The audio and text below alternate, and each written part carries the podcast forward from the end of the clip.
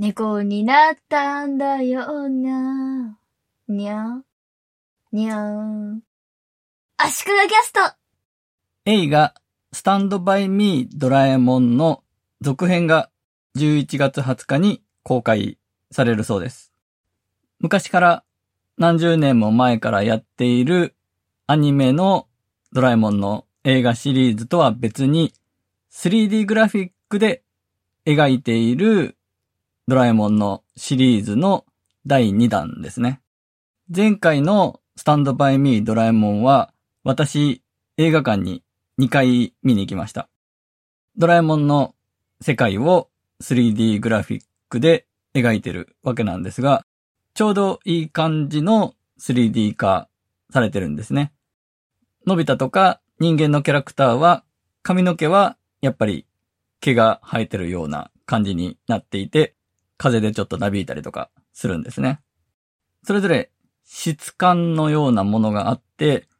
ドラえもんの表面ってこんな感じなんだ、みたいな、ある意味実写版のような感覚で私は見ていました。のび太の部屋があって、机の引き出しからドラえもんが出てきて、あ、これが本物なんだ、というような感想を私は持ったんですね。これを、この世界を漫画として簡略化して書いたら、ドラえもんの漫画になるな、みたいな、そういう感覚を持ちました。ドラえもんといえば秘密道具なんですが、タケコプターとか、どこでもドアとか、それらもただ 3D になってるだけではなくて、質感があるので、あ、こういう材質なんだっていうのが分かったり、漫画では省略されてるけど、ここ本当はこういうパーツがついてるんだ、みたいな秘密道具の本当の姿が実写版として分かったような気がしました。まあ実際は 3D 化するにあたってアレンジを加えてるということなんですけどね。そして 3D グラフィックの話つながりで海外のサイトで 3D のイラストが使われ始めている、流行る兆しを感じているという話です。海外のサイトでイラストブームが一時期あって、その延長線上かなと思っています。一時期ネットのサービスで Slack とか Dropbox とかいろんなところがメインのビジュアルとかビジュアルにイラストをすごく使い始めたんですね。日本もある意味いらすとやブームですが、いらすとやのイラストよりももっと無機質な感じで、図形の組み合わせで描かれているような感じのエッジがはっきりしていて、色数も少なくシンプルで無機質な感じのイラストが流行りました。今はそのブームも一段落して、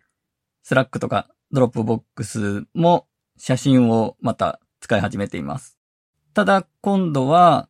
無機質な感じのシンプルな 3D のイラストを使うところが増えてくるんじゃないかなと感じています。それはなぜかというと 3D グラフィックスで作られたイラスト素材が最近どんどん増えてるからです。一点ずつのイラストとして売ってるわけではなくて、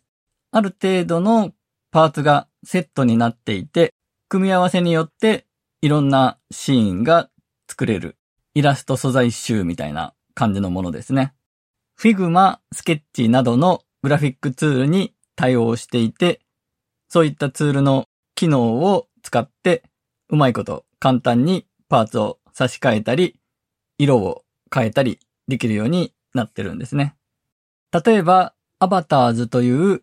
人物の 3D イラスト素材は、男女2種類の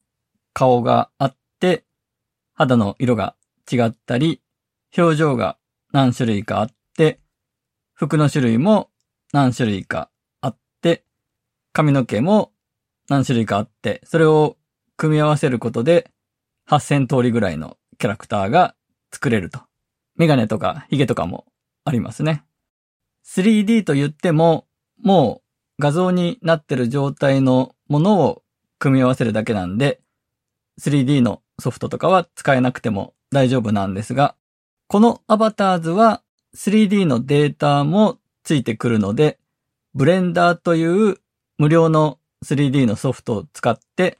立体的に動かして好きな角度で画像にするみたいなことを自分で行えます。それで、なんと値段はたった49ドルです。3D のデータまでついてくるのは珍しいんですが、他にもそういう感じの 3D イラスト素材がいっぱいあって、だいたい25ドルから70ドルくらいで買うことができます。ということで、3D イラスト素材集が最近いろいろ出てきているので、今後 3D イラストが流行るんじゃないかという話でした。